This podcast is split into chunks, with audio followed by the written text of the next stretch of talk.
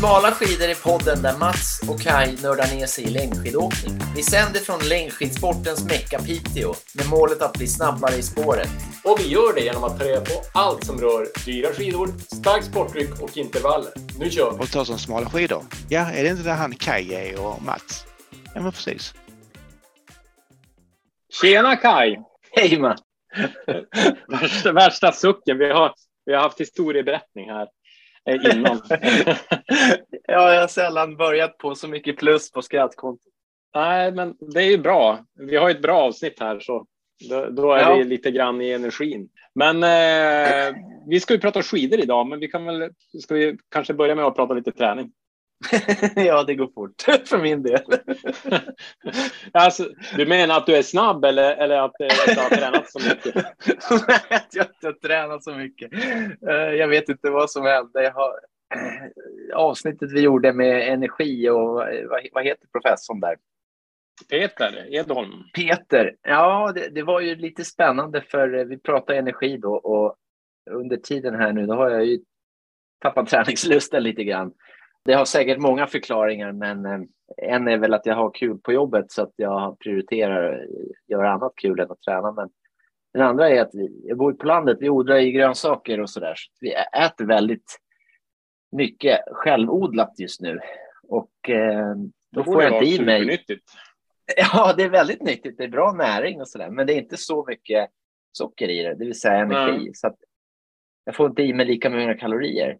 Så du är, Men, du är eh, nästan i, du är, du är beach, beachmässig men inte snabb. Jag är deffad som... Nej, Nej men eh, jag, jag märkte det för att eh, jag och min sambo vi drog på en liten kort roadtrip eh, var det förra helgen. Och då åt vi på restaurang eh, tre dagar. Eh, förrätt, varmrätt och efterrätt. Och hotellfrukost och sådär. Och då eh, kom träningslusten tillbaks. Det var som att or- orken, då var två timmars pass inga problem med mer. Mm. att, eh, det var bra avsnitt det där om energi och, och sådär. Det är inte bara att man ska äta nyttigt, man ska få i sig nog med energi också. Han ljög inte så mycket. Nej, det var bra. Har jag upplevt det också, inte bara pratat om det. Eh, Nej. Men, men eh, jag vet ju i alla fall att de här två senaste veckorna att du har åkt en tävling med lite, du var inte lika euforisk efteråt som eh, den där förra tävlingen. Nej, jag kom ju inte på pallen den här gången. Jag eh, körde en annan strategi. Jag eh, försökte hålla rygg på de som låg eh, allra längst fram. Mm. Det, höll i fyra, fem kilometer. Och sen så eh, det här med gå på rött eh, när man ska åka tre mil, det, det var inte riktigt. Men det var en bra träningspass. Eh, Mm. Jag låg på rött en halvtimme, så att det är ovanligt. Ja, men de, de första fem kilometerna, var, var de, det var aldrig så att du, liksom, att du kände att du hade det, utan det var att du fick hela tiden försöka hinna med. Liksom. Nej, alltså, jag är ju snabb. Jag har ju Mm. uppenbarligen på rullskidor får jag upp farten, så jag tror vi Mm. låg och snittade på 25 eller något sånt där kilometer i Mm. timmen. Mm. Och det var ju bara när jag tittade på pulsklockan som jag såg att shit vad fort det går. Eh, Mm. Det var inget problem att ta rygg där. Och sen när jag såg hur rött det var på pulsklockan, eh, att det var ett par slag från max, då, då förstod jag att spurten ska man ju ha sparat till slutet och inte bränna i början. Nej. Det var väl så här IQ Fiskmås eh, taktik, men det var kul. Ja, ja men, eh, intressant. Och jag såg ju- jag mötte dig någon gång. Jag var ju lite senare i, i, i, tätklungorna, höll på att säga. Och jag såg att du åkte själv också då sen, så det är klart att det, det är ju lite tuffare. Ja, det var i mental träning då. Så här, vad ska anledningen vara att ta sig framåt nu eller ska jag bara vänta in? Och så där? Mm. Nej, men det, det, det var bra träning, men det var inte så mycket att skryta med. Kom inte med på någon eh, foto för, på pallen. Liksom. Jag, jag hade en, en, min upplevelse hade kunnat vara ganska lik. För att jag första sju kilometerna, det var ju fyra vändor på en sju kilometers slinga. Eh, första sju kilometerna bort, för mig då så gick det ju över 20 i alla fall, kanske 20 och en halv. Eh, och det är ju snabbare än vad jag brukar åka. Så att jag var också långt över tröskeln och kände att jag är precis på näppen att liksom gå sönder. Eh, men jag lyckades balansera. Jag, jag, jag tror att det var det måste ha varit precis, alltså på millimetern, höll jag på att säga, eller hur man nu mäter att man är på gränsen. Men sen så var det som att på vägen tillbaka då så sänktes farten lite, lite grann så att jag liksom hamnade i den zonen när det ändå är ganska behagligt att ligga, även om man, jag låg ju över tröskel, men inte så mycket så att jag inte orkade, alltså orkade hålla trycket. Eh, så att sen eh, nästa sju kilometer kanske då snittar vi på 19,3, 19,5 kanske. Och så sen gick det lite saktare till. Och det roliga var förra gången då eh, när du var på pallen. Den gången så förstod, förlorade jag ju en spurt då. Eh, och det kändes ganska bra för jag hade legat och, och fått hjälp av eh, din, eh, din eh, sambo Liv och eh, en annan kvinna då. Den här gången så var det Liv också och en, en Linda då som jag låg bakom. Jag, jag orkade inte dra, jag, jag hade inte det. Men spurten hade jag den här gången. Så att, jag, jag, jag, det var lite skämmigt nästan, men jag, jag, hade verkligen bra spurt och jag tog rekord i puls också. Jag hade 186 i maxpuls, det har jag aldrig haft för. Eh, okay. Så att eh, det var och Liv, eh, din sambo, hon började ju spurta när det var två kilometer kvar. Långspurten. ja, eller ja, och hon är ju kanske den mest uthålliga, eller liksom, så det kanske var rätt taktik. Hon tänkte att vi hon tröttar ut oss, men hon, hon dog ju sen på slutet. Så att förra gången var hon ju starkast på slutet. Så att det var omvända, ombytta roller. Men det var ju tur att det var en tjejklass och en killklass. Jag behövde skämmas så mycket att jag hade tagit draghjälp och sen spurta. eh, sen så sen gjorde vi ju en, en pall för 50 plus eh, och då kom jag ju trea på den pallen. Eh, så att, eh, jag, jag, det var verkligen ombytta roller. Ja, eh, ja men det är, det, är kul, eh, det är kul. Jag i alla fall lär mig någonting om att alla lopp blir lite olika och man tar med sig något och man glömmer bort något och så mm. ja, det blir som en liten story. Ja, det är roligt. Verkligen. Nej, men eh, annars så, eh, ja, efter covid här nu, det där var ju precis på gränsen, så jag var lite osäker om det skulle bli bra eller dåligt, men det blev ju bra. Men nu har jag haft en vecka med bra energi och roliga pass sprang en mil idag med Thomas och eh, pulskurvan gick från eh, låg till hög. Eh, så det var, det var, det var bra. Ja. För snabbaste du har, inget, du har inget liksom, träningsmotivationsdipp, utan du har, du har vilat på träningen lite grann på grund av eh, covid. Ja, och vi, vi pratade just om det där. Eh, Magdalena skrev jag till eh, för att eh, få en reflektion kring att jag jag klarade loppet med så hög puls över tröskeln. Och då pratar hon om någonting som jag har hört talas om, det här med superkompensation, när man har liksom vilat ett tag, att kroppen liksom kan ja, ta ett steg. Eh, liksom i, i, och nu vet jag inte om, om jag har gjort någon sån, men, men, eh, men det är ju ett intressant fenomen, därför att idag, då, första arbetsdagen, så hade jag vilopuls 36, har jag haft idag. Till och med att jag såg att jag satt på något möte och hade 32, eh, alltså att när man är så långt. Så att jag är nästan halvdöd. So, sov, sov du på mötet eller ja. vad hände? nej, men jag var ändå, jag satt och pratade så att det var inte så att jag liksom, eh, jag var ju med och aktiv så. Men, men mm. Eh, så, så, för den har varit lite hög pulsen under efter covid, eh, kanske fem nej. slag plus. Så att, eh, ja, men du kanske det hittar någon super, super, superform här så nu börjar en ny, eh, ny spiral uppåt. Då. Ja, man, man hoppas det. Nej, men så att jag är motiverad och, eh, och, och jag, nu är jag ju motiverad på prylar också när jag har hört din intervju med, med eh, Micke på Snö och Tö. Så man börjar längta ja. till snö också lite grann. Faktiskt. Ja, precis. Jag tänkte, jag tänkte just att eh, eh, inte nog med att du får spiralen upp på formen, så nu blir det snabbare skidor också. Jag, jag i alla fall lärde mig någonting. Ja, Nej, men eh, det var. Eh, jag tänker vi ska ju lyssna på det, men, men jag, jag tycker att eh, det var. Det var bra. Vi har ju ändå gjort snart 40 avsnitt så man tänker så här. Kommer vi att lära oss något nytt här? Har vi, har vi hört allt? Men jag tyckte det var lite nya dimensioner och, och jag tror att våra lyssnare också kommer att tycka att det här är bra innehåll. Verkligen. Så att eh, jag tänker att vi, vi släpper fram eh, dig och Micke och lyssnar på ert snack om eh, bland annat skidplock. Välkommen Mikael på Snö och Tö eh, till podden Smala skidor. Tack Kaj. Kul att se dig igen. Det var ett tag sedan. Ja, det blir inte så ofta. Det blir någon gång per år när du kommer ner och hälsar på oss och är nyfiken på nya skidor. Precis, och det är faktiskt dags igen för att eh, jag har fått ett problem. Det är nämligen så att jag, eh, jag hjälpte några skidkamrater här i, i Piteå och fixa nya skidor eh, som du mm. hjälpte dem med. Och nu åker de ju fortare så att jag behöver ha ett par nya skidor och jag behöver lite hjälp på hur ska jag tänka och så där så att mm. jag håller måttet mot de här ungdomarna. Jajamän, jag hoppas att jag kan hjälpa dig. och Mats, eh, han behöver också nya skidor och han åker ju som känt med fäste och jag stakar så att jag behöver lära mig lite skillnaden också. Eh, mm. Hur vi ska tänka och så där. För, men först är jag lite nyfiken på om det är något så här, nyheter som vi kan som vi kan liksom, eh, vad heter det när man har ett, eh, ett scoop så här? Finns det något spännande nytt som ingen annan har eh, spritt än på i poddvärlden om skidor? De gula skidorna har vi ju sett från Fischer. Är det något annat spännande? Liksom?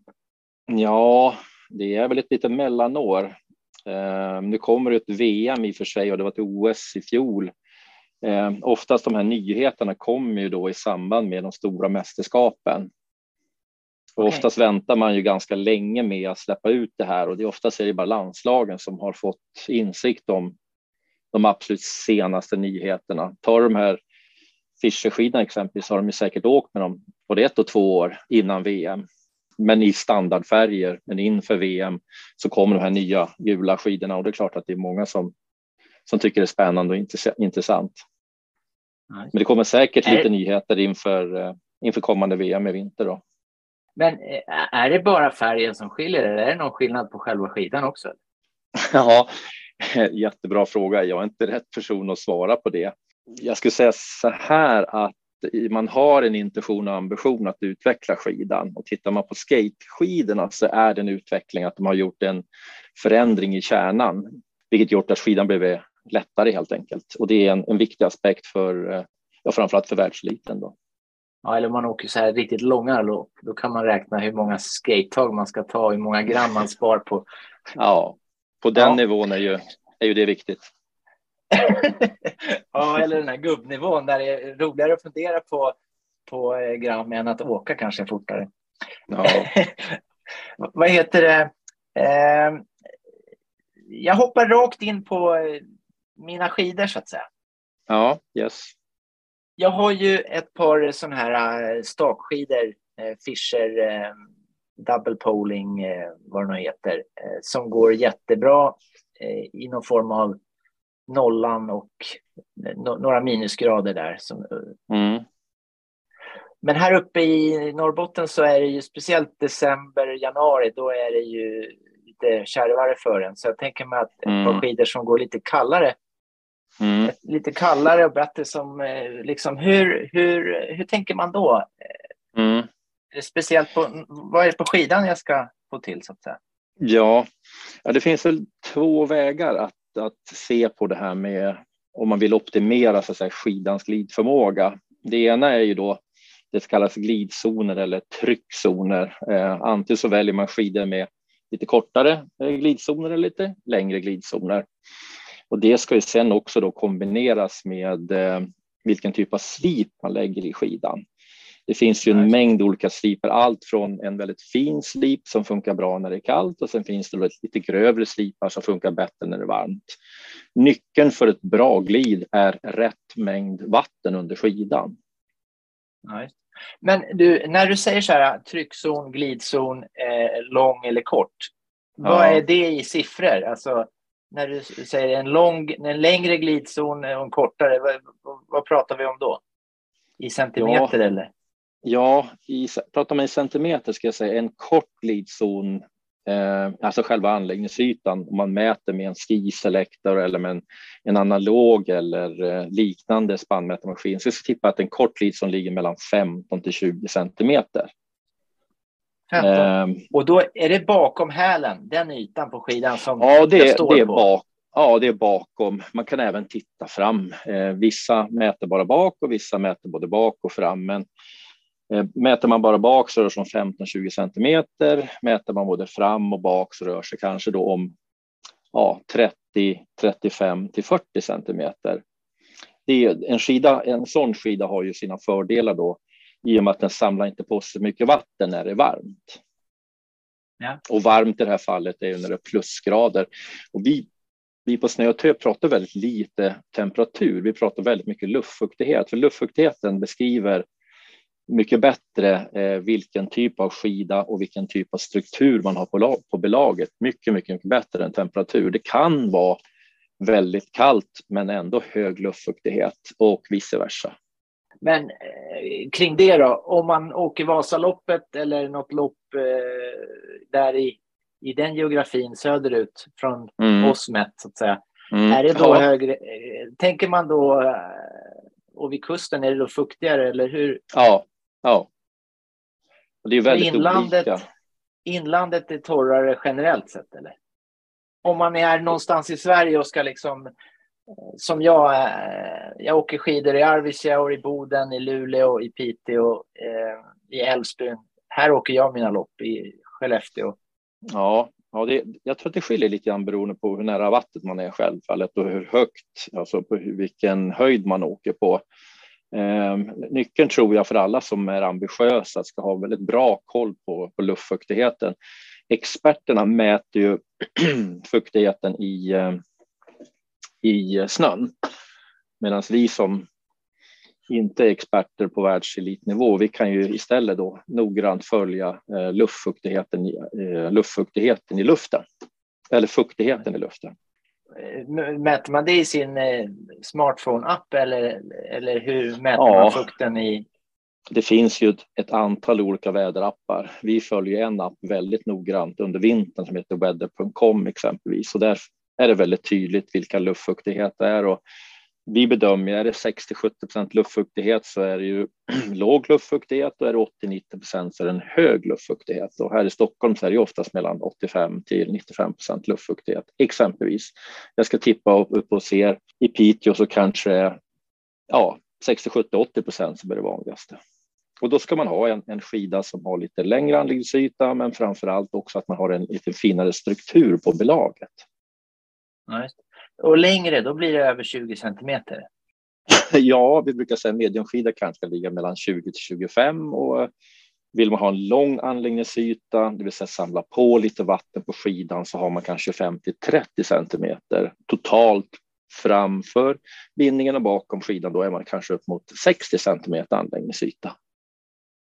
Så hela skidan 60 men bakom 25 till 30? Ja, jag skulle säga det. Eh, och anledningen att vi pratar väldigt mycket bakom, det beror på att 80 procent av din kroppsvikt ligger på bakre delen av skidan, så det är den viktigaste delen.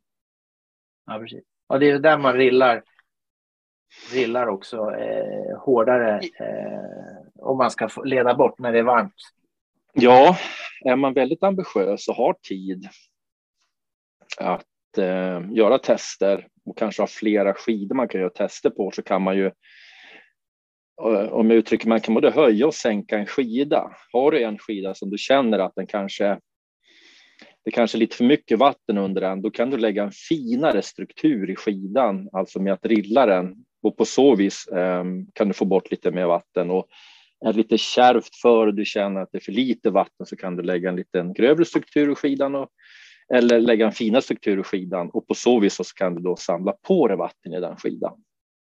Ja, så att vi brukar säga antingen går skidan kärvt och det är oftast då att eh, det är kallt. Eh, det blir för lite vatten under skidan och går skidan trögt, då är det helt enkelt för mycket vatten under skidan och då måste man ju få bort den, det vattnet.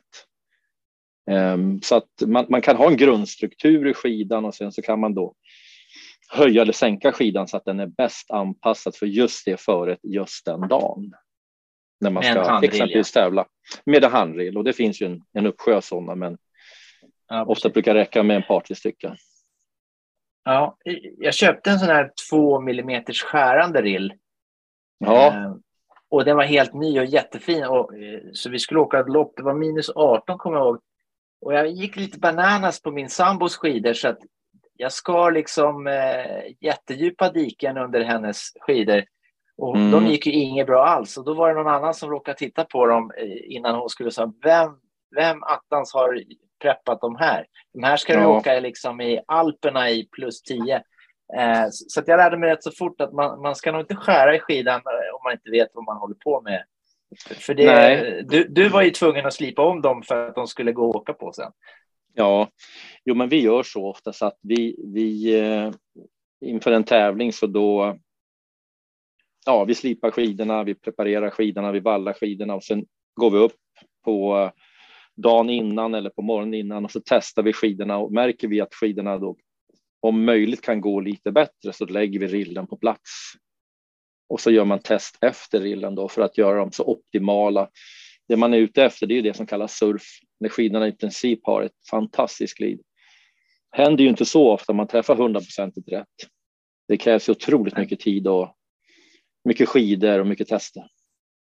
Ja, och det, jag, jag och Mats, vi gillar att gena lite grann. Så min tanke har varit att, att ha två par skidor eh, mm. som har lite olika glid, eh, liksom den här anläggningsytan lite olika och att de är slipade, en kanske universal och en eh, mer finare, kallare då. Ja, och sen så väljer jag bara den som, som går bäst för dagen för att det är roligare att åka skida än att hålla på och testa. Eh, ja. är, jag, är jag ute, är det en bra sätt att tänka liksom? Ja, man kan säga att det finns två teorier. Det ena är att man väljer två skidor som är olika i eh, när det gäller gridzonerna och så har man två olika eh, slip, alltså olika strukturer i belaget. Eller väljer man två skidor som är ganska likvärdiga och så har man två olika strukturer under de skidorna. Eh, jag ska inte säga att den, varken den ena eller andra alternativet är bättre eller sämre än det andra. Det viktigaste är att man. Ja, nej, men det viktigaste men, men, är att man. Ja. Ja, alltså nu blir jag ju lite så här. Hur menar du då att man skulle ha kanske två? Om jag har en sån här 20 till 25 centimeters glidyta på min skida idag. Mm. Mm. Att jag hade en likadan skida fast jag slipar en kall. Och att det skulle göra nog liksom, nog skillnad eller? eller? Ja, ja. Det, vissa går stenhårt efter den teorin. Vissa, är det några, finns det elit som gör så eller bara gubbar i min ålder? Eh, ja, jag tror att det finns klubbar, eh, som sagt, i, i och med att eh, det här med snabba skidor är liksom lite hysch i branschen och det är ingen expert som går ut och talar om så här är det, så finns det olika teorier i olika i olika klubbar och inom olika grenar inom skidåkningen där man väljer olika strategier helt enkelt för att optimera glidet. Och det finns de klubbar som kör väldigt likvärdiga skidor med olika struktur och sen, sen väljer man olika typer av skidor med olika typer av strukturer. Så att jag tror inte varken det ena eller andra är rätt, utan det är två olika alternativ man kan välja. Du som tar i många par skidor, när de kommer från fabrik, är det som att är de flesta skidorna, alltså, är de mm. 20 till 25 eller hur, hur, ser det ut? Var ja. hittar man liksom de, de bästa skidorna? Ja, jätte, jättebra fråga. Det, det är ju så att desto dyrare skidor man väljer att köpa, desto större kvalitet är på kärnan och desto bättre jämnhet har man på spannkurvorna. Och så ju dyrare det... skidor, ju jämnare, alltså ju ja. högre är chansen att man får lika bra, bra. skidor oavsett vilka par man tar. Ja, eh, kvaliteten är bättre. Skidan håller mycket längre i spannkurvorna. Det är dyrare material man jobbar med. Köper man lite billigare skidor finns det risk att skidan sätter sig lite grann, det vill säga att den blir trött med tiden när man åker med den och då förändras spannkurvan, eh, ibland lite okontrollerbart. Då, då. Så det är alltså värstingskidorna som gäller om man ska vi, vi, vi delar in skidorna i fem kategorier. Vi brukar säga att från kategori 3, 4, 5, där bör man välja skida om man är en ambitiös skidåkare, men jätteambitiös, då väljer man ju oftast kanske en skida som är ja, i kategori 4 och 5 då. Då. Då, är, då, får man också ett bättre belag, man får en eh, bättre kärna, eh, man får också en skida som eh, har en jämnare konstruktion helt enkelt och en längre hållbarhet. Så på, över tid så blir den kanske inte så dyr för att den håller fler säsonger? Ja, alltså vi ser ju skidåkning som en, som en investering, både i sin hälsa och sitt välmående. Ehm, och köper man dyr skida ska jag säga att eh, sköter man den så håller den säkert tio år. Köper man lite billigare skida så har den inte samma kvalitet i konstruktionen helt enkelt. Um, och håller inte lika länge. Men nu, men nu har du fått mig att fundera här, för jag var inne på att jag skulle ha olika glidytzoner då, men, men eh, det var ju intressant det här med att bara sli, ha liknande skidor men ändå slipa dem. Ja, och samtidigt är det ju så också. Ja, det, det, är ju så att du, du kör ju, du kör ju Fischer DP Sprint. Ja. Och just när det gäller Fischer DP Sprint-skidorna så är de i sin konstruktion väldigt likvärdiga. Okej. Okay. Det är ju en skida med en enorm eh, kvalitet. De ser i princip likadana ut. Skillnaden i glidzonerna är relativt liten. Ehm, det viktigaste för, för dig i det här fallet det är att, att hitta en likvärdig skida. Det kanske skiljer några centimeter i glidzoner, men att du lägger olika strukturer i skidan. Men också det jag vill proklamera för dig, att du sköter dina skidor. Det är och det betyder viktigt. att jag inte åker på grus, eller vad menar du? Ja, grus, grus händer ju ibland, framförallt för oss som bor i Stockholmsområdet. Du åker kanske inte lika mycket på grus, men det är ju så att det ligger massa smuts i snön och den här smutsen ja. fastnar på belaget. Och vill man vara noggrann med sina skidor ska man göra rent dem löpande. Man kan använda olika typer av rengöringsmedel för det. Man kan också, eh, det vi gör väldigt ofta, det är att vi varmcyklar skidorna. Vi lägger ett mjukt paraffin på skidorna och så cyklar vi av dem när, de är, eh, när, när paraffinet är varmt. Och det gör att man får en ordentlig rengöring av belaget. Um, vi märker ah, du, otroligt stora skillnader. Du gör det inte för glidet utan du gör det för att göra rent den? Ja, det blir ju lite grann för både och. Du gör ju både rent skidan och du mätt mättar skidan och mätta skidan är jätteviktigt för att det är ju trots allt en plast. Och underhåller du inte en plastprodukt så finns det risk att den torkar och blir spröd och en torr och spröd eh, belag glider inte bra. Nej, det blir strävt. Ja, den... den Eller hårigt eh, om man tittar nära. Ja, man förkortar livslängden på den i alla fall och man tappar glidet på den. Sen är det viktigt också att man sittlar och borstar bort den här eh, mjuka eh, vallan. För det, den vill man ogärna åka, åka, på. Nej, man vill inte åka på den. Oftast täcker man den här mjuka vallan med någon, med någon form av hård valla uppe på. Nice. Ja. Men jag, jag brukar köra med sån här rengörings eh, glide cleaner och sen dra på eh, den vallan. Jag brukar ha en eller två glidvaller som, som jag sen åker med på och, och sen cyklar mm. jag av skidan så den alltid har eh, valla i sig när den är i förvaring. Ja. ja. Är det fel ja. menar du? Eller? Nej, tvärtom. Det är jättebra. Eh, att ha ett par skidor ståendes med, med om du kallar det träningsvalla eller, eller liknande, det är jättebra så att då är man väldigt noggrann så att man cyklar och borstar av den inför träning eller inför tävling så optimerar man ju skidans eh, förmåga att glida. Eh, det är ett sätt att skydda skidan också. Då. Ja, precis. Speciellt när man mm. reser, skav ja. och sånt där. Ja. ja. Men eh, får inte glömma bort Mats, eh, min kamrat som eh, ja. jag driver podden med. Ha, han åker ju med fäste. Ja. Finns det något, eh, något nytt där och, liksom för i år, precis som jag och tänka på. Han är inne på det här. Han har eh, vad heter det då? Eh, move-bindning. Mm. Och, och, det är ju, mm. det måste ju vara den bästa uppfinningen, eller på säga.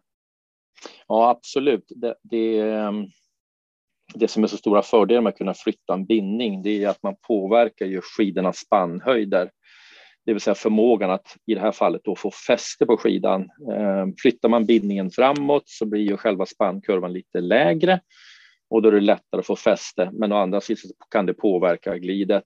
Flyttar man bindningen bakåt så blir ju spannhöjden lite högre eh, och det gör att man får ett eh, bättre glid, men, men eh, det kan vara lite svårare att få fäste på skidan. Och nyckeln för de flesta skidåkare det är ju att att hitta en skida som har rätta spannhöjder, förutom glidzonerna då när det gäller glidet, men också har rätta spannhöjder.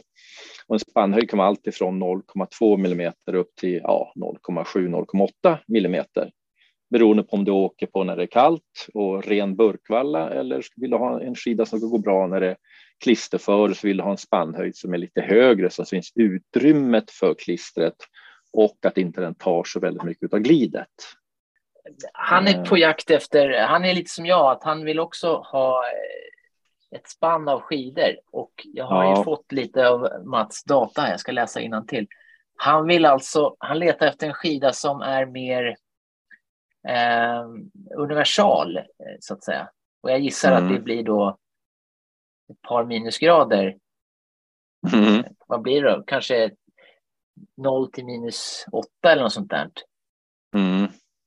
Ja, vi gör ju ofta så när, när vi handplockar skidor till, till våra kunder att vi, vi vill gärna se vilka skidor man har vilka skidor man har, hur spannkurvorna ser ut. Antingen så vill man ju ersätta skidan för man tycker den är så himla bra eller den kanske börjar ta slut och hitta en likvärdig skida. Men allt som oftast handlar om att man hittar en skida som är ett komplement till den befintliga skidan vi har.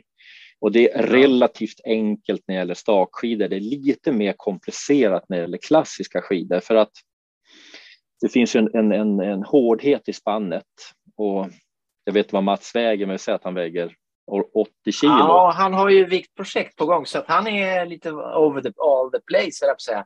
Det är ja. därför är det nog bra med den här eh, flyttbara grejen. Ja, jo, men det är också han hade en fördel. Trasig, han hade ju trasig våg. Batteriet ja. tog slut så att då skenade vikten. Ja. Men jag tror, det är ordning och reda nu så att han är väl som jag kanske 75 eller 78 ja. eller sånt där. Ja, och det är ju så att är du oerhört duktig att åka skidor kan du åka på en väldigt hård skida. Är du mindre duktig måste du åka på en lite eh, mjukare skida. Han är varje jätteduktig, skid... speciellt på diagonal. Ja. Då ska han ha en hårdare skida menar du? Då kan man våga sig på att välja en skida som kanske ligger upp mot kanske 80 kilo. Och sen får man reglera det med, med modbindningen då, lite beroende på hur eh, dagsformen är, vilket före det är, hur bra fästvallan funkar. Eh, så kan man ju reglera det med modbindningen både innan men också självfallet även under, eh, under träningspasset eller under, tävling, under tävlingen.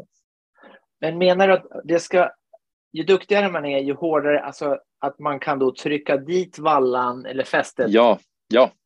Alltså både så det tekniken... inte råkar eh, ta i utan att man nu vill jag ha fäste, då trycker jag dit skidan, annars så har jag Exakt. bara Exakt. Ja, ja. alltså det, det, det, man är ute efter, alltså desto duktigare skidåkare man är, desto hårdare skidor kan man ha. Så när du släpper trycket på spannkurvan, då blir själva spannkurvan högre upp ifrån snön, vilket gör att den negativa effekten på glidet av fästvallan blir mycket mindre. Det är därför det är så bra att vara vältränad och ha bra teknik. Då kan du åka på mycket hårdare skidor och då är det mycket lättare att få ett bra glid på dina klassiska skidor. Men en fråga här då. Eh, det här ja. med att vara vältränad kontra att väga mycket. Alltså, kan man, när man, för man pratar vikt liksom, ja men det här spannet är för 80 kilo. Kan det vara mm. så att det är någon som väger 68 och kör på de skidorna för att de kan få ner dem? Ja. Eller måste man väga 80? Nej, exakt. Du är precis rätt ute. Eh, jätteduktiga skidåkare som väger vi säger 60-70 kilo kan åka på skidor för 80-90 kilo. För det, är en, det är en jätteduktig tjej här, eh, Linda heter hon. För jag, jag köpte ett par skidor eh, och jag fick inte fast dem. Jag tänkte det måste vara fel. Det var sån här skinsskida. Det här är ett gäng år sedan nu. Mm. Och jag, fick, jag tänkte, för hon hade köpt likadana. Och, och mm. Men hon väger lite mindre än mig, så jag, mm. vi böt skidor. Och jag fick inte fast hennes skidor heller. Eh, Medan när hon tog mina, då fick hon, hon bara, det är inget fel på de här. Så det var uppenbart Nej. att det var inte bara min kroppsvikt som skulle jobba, utan det var Nej. Eh, jag har övergett det där med fäste nu. Så slipper jag, slipper jag känna mig dålig ja. på grund av att jag inte får fast skidan. Ja, Nej, utmaningen för oss som säljer skidor det är att kunden måste veta hur duktig man är att åka skidor. Det, det är en liten utmaning. Så att, så, att, så att vi får möjlighet att välja rätt skida till kunden. Vissa kunder säger att man är jätteduktig och det finns en risk att man får för en, hård, en för hård skida, det vill säga svårt att få fäste. Ja. Och vissa kunder säger att man är jättedålig och det finns en risk att man får en för mjuk skida, det vill säga jätte, jättebra fäste men begränsat med glid. Då, då. Ja, just. Och det där är ju svårt för vi gubbar, eh, vita medelålders män, vi är jättebra på att håsa upp oss själva. Och, eh, så det är lätt att säga att ja, men jag är jättebra och så hur, hur många procent överskattar sin förmåga? Hur många underskattar sin förmåga? blir man ju nyfiken. Har du någon, har du någon eh, statistik på det här? ja, jag ska inte säga att det är statistik, men det är klart att eh, man har ju sålt några skidor och man har träffat ett antal kunder. Man kan väl säga så här utan att det blir allt för värdeladdat, att vi män har en tendens att överskatta vår förmåga medan kvinnorna i butiken har en tendens att underskatta sin förmåga. Så mycket törs jag säga i alla fall. Så när folk kommer in till dig, då, då, får du både lyssna på vad de säger och så får du liksom väga på någon form av så här, hur mycket är eh, över och underskattning? För du vill ju att det ska bli bra, tänker jag. Ja, ja det är jätteviktigt att det ska bli bra. Och tillbaka till det här med mod, det gör ju självfallet möjligheten både för oss men också för kunden att det blir mycket större möjlighet att träffa rätt. Så man kan överskatta sin förmåga så länge man köper movbindning. ja, men så är det. Man kan köpa en skida som är lite för hård och så får man flytta fram bindningen lite grann i så fall. Ja, för att få bättre fäste. Okej, okay, men det här med glid, eh, de här beläggningsytan eller glidzonerna, det är samma ja. tänk på eh, för Mats? Att, eh, ja, fäste. det, grundprincipen bygger precis på samma sätt oavsett om du står på ett par klassiska skidor, ett par stakskidor eller på ett par skateskidor. Än idag så är det ju så är det ett flertal som åker eh, eller som, förlåt, som stakar på ehm, som stakar på ett par skateskidor och allting handlar om om de här glidzonerna. Träffar du rätt Träffar du perfekt rätt med glidzonerna, då har du ett fantastiskt bra glid. Träffar du fel så, så har du inte närmelsevis så bra glid. Så att, att själva anläggningsytan, det vill säga glidzonen i kombination med slipen och eventuell eller belagstrukturen och rillen är helt avgörande och då kan du egentligen stå på vilken skida som helst för att få ett bra glid. Nice. Sen, sen, sen, ska det väl tilläggas också att, att en stakskida har ju en väldigt hög acceleration. Medan en klassisk skida har ju en mycket lägre acceleration. Och vad menar du? Säg det där eh, till någon som, vad menar du med acceleration? Acceleration, det innebär att när jag trycker skidan, eh, en stakskida har ju ett väldigt, väldigt hårt slutspann. Man får aldrig tryck... ner hela skidan menar du? Nej, man får liksom inte ner hela eh, skidans eh, anatomi, så att säga, eh, spannet i marken. Och när du trycker skidan en, en, en stakskida så har den väldigt hög acceleration i och med att den är så hård i slutspannet. Medan en klassisk skida, den är gjord för att kollapsa och få fäste. Ja, precis. Och då har den, då har den mycket lägre acceleration. Det är det som är den stora skillnaden mellan en klassisk skida och en stakskida. Menar du då att när jag stakar och trycker ner skidan Ja. Eh, så den, en stakskida den fjädrar lite grann, den ger mig en skjuts ja. framåt. Ja. Medan den yes. klassiska skidan ger inte det. Är det det du menar med acceleration? Ja, yes. Okej. Okay. Och då måste ju det bli extra hårt när man kör uppför, när man har Exakt. eller när man får ner tyngden i när man Exakt. får ner kroppstyngden i skidan. Exakt. Den och största det är då skillnaden... vi pratar släppet, är det det de pratar om? Det är egentligen accelerationen uppför, eller? Ja, eller släppet, ja, är det vak vakuum, eller vad är, vad är det? Ja, släppet, det, det tror jag man pratar om kan man likställa med den här surfen, det vill säga att man har en skida som, som lite går av sig själv. Men precis som du är inne på, en, en stakskida, alltså den största skillnaden när du åker en klassisk skida och en stakskida upplever du när du åker upp för. Ja. En stakskida har liksom en mycket bättre acceleration i en brant backe jämfört med en klassisk skida. Det är skillnad, men inte lika stor skillnad om du åker på platten eller lätt uppför. Men uppför, känner, eller brant uppför, då känner du markant skillnad mellan en klassisk skida och en eh, stakskida. Shit vad bra. Ja, mm. det, jag kommer ha en chans mot mina träningskamrater även i år, tror jag, om jag Eh, får till ett par nya skidor. Det här med hur, hur snabb ska man vara nu då? Det är ju augusti nu. Mm. Det här med för, plocka skidor, förbeställa från fabrik och mm. allt som man kan se om. Vad, vad, är det för något? Alltså, Ja. Är det bara säljknep eller får man bättre skidor om man är, skyndar sig? Ja, det tillverkas en, en viss antal skidor eh, och de skidor som tillverkas är ju då baserat på de beställningar som butikerna har gjort för ett ja, drygt halvår sedan. Eh, sen görs det en väldigt liten överproduktion eh, och risken finns att säga är ju att ett, att skidorna tar slut i och med att överproduktionen är ganska begränsad. Eh, och det andra är ju att urvalet, alltså desto mer skidor som vi butiker har möjlighet att plocka bland, plocka från, desto större möjlighet att få en som passar perfekt för Kai eller perfekt för Mats. Eh, kommer man senare under säsong, det vill säga i december, januari, då, finns, då är urvalet mycket mindre. Ja. Eh, så att många tolkar det som säljsnack, men det är en absolut sanning. Ja. Jag kommer ihåg, det var ju något år sedan jag, när jag, jag ville ha ett par skidor. Eh, jag försökte beställa, men jag, jag, fick inga skidor av dig just för att du sa att det, det fanns inga som var som handen i handsken. Så jag Nej. fick, säsongen senare fick jag, eh, och det gillar jag med dig, att man får alltid bra grejer. Visserligen är inte det så bra när mina träningskamrater får bra skidor, men Nej. det får man väl ta. Liksom. Ja, ja och, och det, det, är ju självfallet så att det är ju um, um, det finns så otroligt många parametrar i det här som är lite svårt att mäta. Två saker som jag tycker är värt att åtminstone berätta på, på smala skidor, det är också att man, eh, vi har ju några åkare i mitt team exempelvis som står på exakt samma skidor, exakt samma valla, exakt samma eh, glidzoner, eh, exakt samma struktur och så vidare. Den ena säger att skidan går jättebra, den andra säger att det går dåligt. Eh, och det vi märker skillnaden då, det beror helt enkelt på vikten. Det är ju så att väger man 60 kilo och den andra väger 90 kilo, så en 90 kilos åkare kan ju pressa vatten på ett sätt och en 60 kilos åkare pressar vatten på ett annorlunda sätt. Ja, just det. För det är ändå det det handlar om. Pressa ja. vatten kan man säga. Ja, det gör det. Det blir bara mer och mer att tänka på. Tiden rinner iväg här. Vi kanske ska ja. avrunda eh, mm. så att säga. Men eh, var du mitt inne i någonting som behövde avrundas? Eh, Nej, det var ju det här med att trycka vatten och olika vikter på.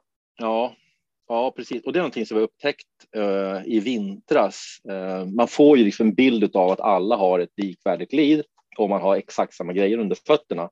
Men det skiljer sig väldigt mycket också beroende på vad man väger. Uh, väger man 90 Det kan man känna när man är på, när man kör lopp och så kommer en backe.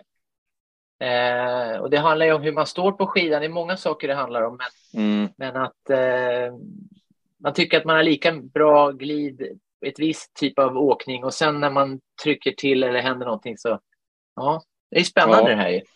Ja, och i en utförslöpa så är ju spåret oftast väldigt orört. Medan i en uppförslöpa så är spåret oftast ganska sönderkört. Ja, och på en platt, när du åker platt så är ju vad ska man säga, spåret medelsönderkört. Och även det i sig kan också påverka glidet på skidorna beroende på hur mycket sönderkört spåren är, hur många som har åkt i spåret innan också. Så det är också en faktor. Så det finns ju olika faktorer som styr skidornas förmåga att glida och det här får man liksom beakta. Det är kanske därför det är så kul och så förvirrande med skidåkning, för det är så många parametrar så att man, man tycker att man har koll på några, och, och, men sen ja. har man ändå glömt eh, de flesta. Ja. Ja, och den sista parametern som jag också kan tycka är värt, och det kan man runda av med, det är att ett belag, eh, belagets struktur som du har slipat i skidan, den blir ju finare och finare desto mer du åker med den. Eh, och till sist så har man ju slitit så mycket med belaget så att belaget inte har någon struktur längre. Så man brukar säga det att en skida som, eh, som man har slipat då för mediumstruktur, den blir ju mindre och mindre medium och mer och mer kall. Mm. Ja, just det. Um, Men hur många mil eller hur, så hur mäter man då? Om man slipar om skidan en gång per säsong, är det för mycket eller för lite? Eller? Det beror på hur mycket skulle, man åker såklart.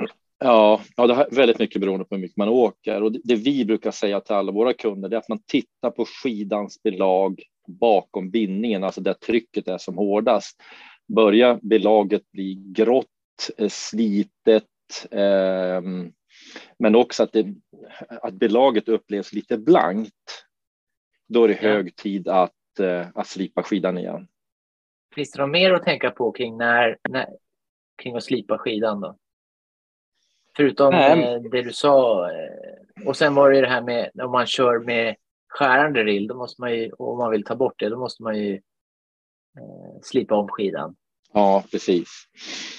Nej, men det är även när man har kört väldigt mycket med skidan eh, och det kan se väldigt olika ut. Jag skulle tippa upp i Piteå när ni åker skidor på fin snö så tror jag slitaget är väldigt litet. Konstsnö, smutsiga och skitiga spår, då sliter ju belaget väldigt mycket, mycket mer. Nice. Ni har också mycket mindre smuts i spåren uppe i, i Piteå. Då. Det är rätt bra här i Piteå. Ja, det är klart att vi som bor i Stockholm, vi önskar ju självfallet att vi hade era förutsättningar på vintern. det ska jag villigt erkänna. ja, jag bara väntar på att det ska byggas ett stort hotell vid skidstadion här och så ska det vara fullt med folk från hela landet. Men mm. eh, Shit, eh, vad glad jag är att jag fick eh, störa dig på din eh, arbetsdag och eh, nu är jag liksom laddad. Det, det, kommer att komma en skidbeställning. Jag ska prata ihop mig med Mats så ska vi försöka åka ifrån några träningskamrater här eh, och få ännu bättre resultat på Vasan kanske. Jajamän, du är så välkommen, både du och Mats. Tack för att du var med. Tack själv Kai. Hälsa Mats så mycket. Ja, nu, eh, nu blir jag ju nyfiken Mats. Får man några SVT Vinterstudion poäng på den här eller? Ja, men alltså jag tycker när jag lyssnade på den så eh, jag skrev ju till dig direkt att eh, jag tyckte att det här var en av våra fem i alla fall bästa eh, stunder i potten. eh, nej, men jag tycker det var jättebra. Jag tycker du höll igång tråden bra. Oh ja! och, och, bra följdfrågor och, och proffsigt. Riktigt bra. Så att eh, det var, jag, jag, jag hade nog inte så höga förväntningar för att jag för mig, mig, att du... Nej, men jag, jag tänkte som att det här har vi hört förr och men, lagrunden 57 har ju pratat om skidblock hundra gånger. Eh, men de har ju bara sitt smala startperspektiv och sina affischer.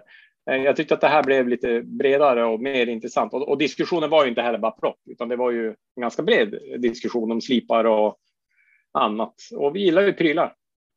Så att, ja, eh, precis. Vi vill ju åka snabbare, det är det som är grejen.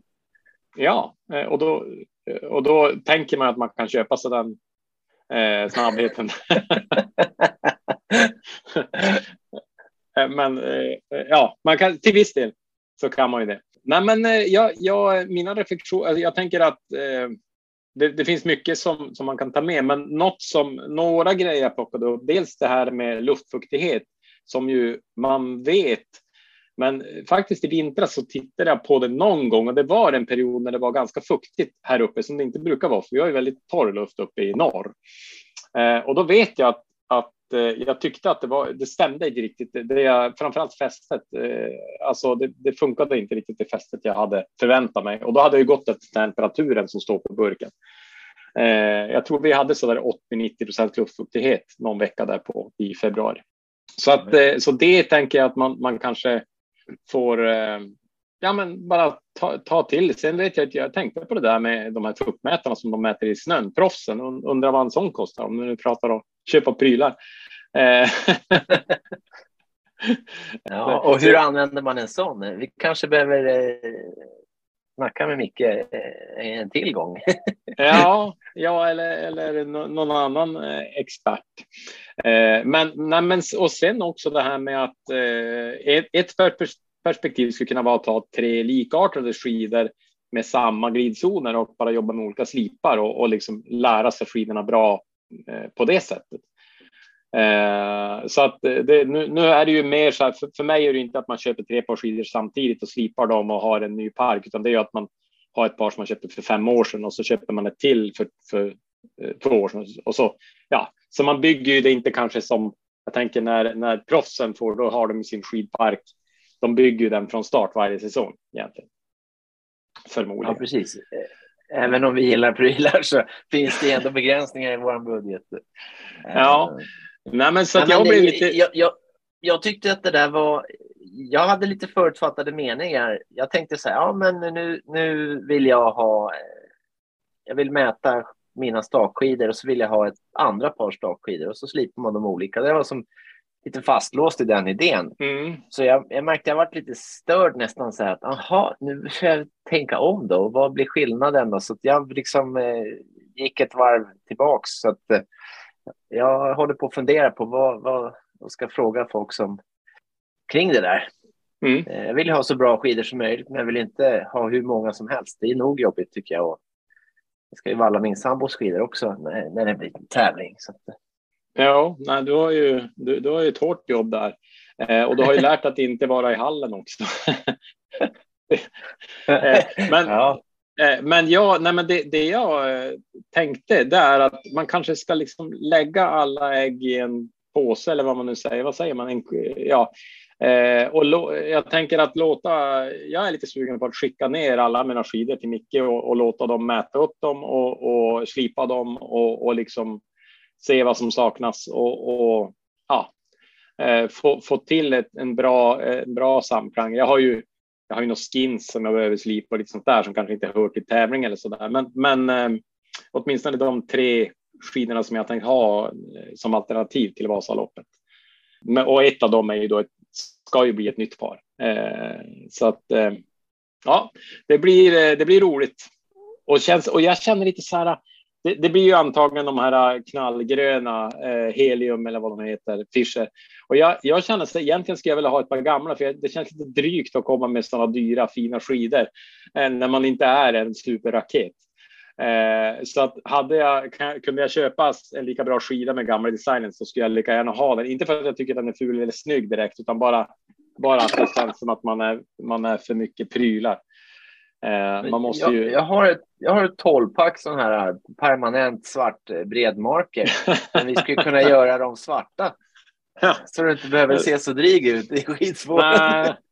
Man kanske ska göra sådär bara ta en roller med matt svart färg och så bara dra över dem. Eh, det är coolare att åka snabbt då. ja, precis. De, de pratade, jag tror det var i lagrundan 47, sista podden när de intervjuade Peter Mühlback. Då pratade de om att på Gundes tid så, så var det tydligen vissa, han åkte på Kneisel tror jag, något sånt där, att det var vida känt att, att man liksom dekaltrimmade dem då med, alltså kanske hade andra skidor och satt på, alltså att det var sånt man, man höll på med. Lite grann som, som det snackas om att lager inte bara vallar med, eh, nu tappar jag, vad heter deras valla eh, märke från Kiruna? Skigo. Skigo, ja. ja att, att de även använder annat och det tänker jag är väl ganska givet. Eh, om, om det är något annat som eh, uppenbart går bättre i något så måste de ju ta det bästa. Eh, så att, eh, men, men det är ju under skidan, det kan man ju förstå. Men, men att just skidorna dekaltrimmas. Eh, men det kanske, kanske köra smala skidor design. Sälja sådana här klistermärken som man drar på. Ja, ja precis. Ja. Eh, någon, eh, någon så här riktigt ungdomsskola där det står så här fast eh, furious. det, jag, jag, vet inte, det finns ju något, något, uttryck för gubbar som åker cykel som är lite överviktiga och har trikåer. Eh, finns det något uttryck för det?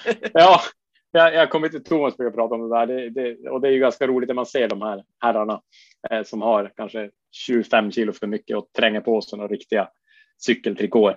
Eh, men, men jag tänker att det kanske finns något uttryck för gubbar som vill för mycket också med fina prylar. Jag vet inte. ja, det, finns, det finns det säkert, men det behöver väl inte studera så mycket. nej, nej, vi bara, vi bara åk.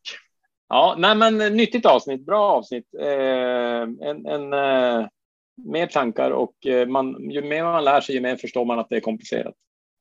Ja, och jag har märkt också det här med när man stänger av inspelningen och säger nu är avsnittet slut. Det händer väldigt mycket spännande så att jag har ju en hel del eh, hembisar som jag lärde mig där också. Så att, så att jag ser fram emot att eh, så att vi får... Att dela de hemlisarna med våra läsare. Ja. Det, det, det, det är faktiskt lite kul det här med, med skidåkning och det är liksom eh, en liten värld och eh, rätt så nördigt. Så att, ja. Eh, ja. Ja, nej, men det, det är kul och, och, det är ju, jag tänker att vi, vårt syfte är ju att bli snabbare, men det är klart att kan vi ha roligt och, och, och hålla på och snacka om saker som kanske inte bara gör oss snabbare så gör inte det någonting, tänker jag. Nej, nej precis. Ja, men det händer ju lite då och då att vi vi blajar också i den här podden. Det, det är inte bara döseriöst hela tiden. Min, min ursprungliga affärsidé, jag har ju varit egenföretagare hela livet, den har ju varit att ha kul och tjäna pengar. Uh, alltså den korta affärsidén. det gör vi inte. nej, nej, men jag tänker så här. Ja, men jag tänker ha kul och åka fort. Kan ju vara våran affärsidé i så fall. Ja, precis. Ja, men det, det, det levererar vi på. Så, så, så nej, tjäna pengar får vi göra på annat håll helt enkelt. Mm. Det, det, blir kanske ha kul att åka fort och, och, och, och spendera pengar. Snarare närmare sanningen. Ja. Ja. ja, men det, det, är, det är kanon. Eh, har vi något annat? Eh, det blir ju, jag ska säga det också, att vi hade ju någon tanke om att dagens avsnitt skulle vara min intervju med eh, Astrid Öjeslind. Eh, men vi tyckte att det här var så pass aktuellt och vi ville att folk ska få chansen att skicka iväg sina beställningar och så där. Så vi, vi klämde in Micke på snö och tö före. Eh, före ja, det är väl nu man ska agera på skidorna inför vintern. Så. Exakt och eh, Astrid hon ångar ju på. Jag såg hon vann Lysebotten upp bland annat så att jag, jag tror att mitt tips att hon kommer att ha gula eh, om hon får vara frisk, det, det står sig. Ändå rätt eh, pricksäkert och, och att du eh, rådade fram den intervjun eh, tycker jag. Så att, eh, ja. det ska bli spännande att se fram emot. Ja, bra. Nej, men annars är det väl bara att gå in och kommentera och lyssna på våran, eh, eller lyssna, men, men eh, ge feedback på våran Instagram. Och Bara även skidor. åka på, på Instagram. Skidor. Ja, och sen en minut på skijärg. Vi vill gärna se i flödet om det är någon som presterar bra. Jag var på väg, jag var på väg för jag, jag, jag kom ju lite sent till den här inspelningen för att eh, jag var ute och sprang med stavar. Jag mm. hade planerat, jag sprang inte nog fort uppenbarligen. Jag hade planerat att köra en minut och sen eh, visa min tid. Jag ska, tänkte jag skulle slå personbästa, men eh, ja. ja. Du, du kom in i podden skrattandes idag istället för flåsandes. ja, precis. Jag tycker, för mig var det helt okej. Okay. Det, var, det, var, det är alltid kul om det är lite peppigt. Ja.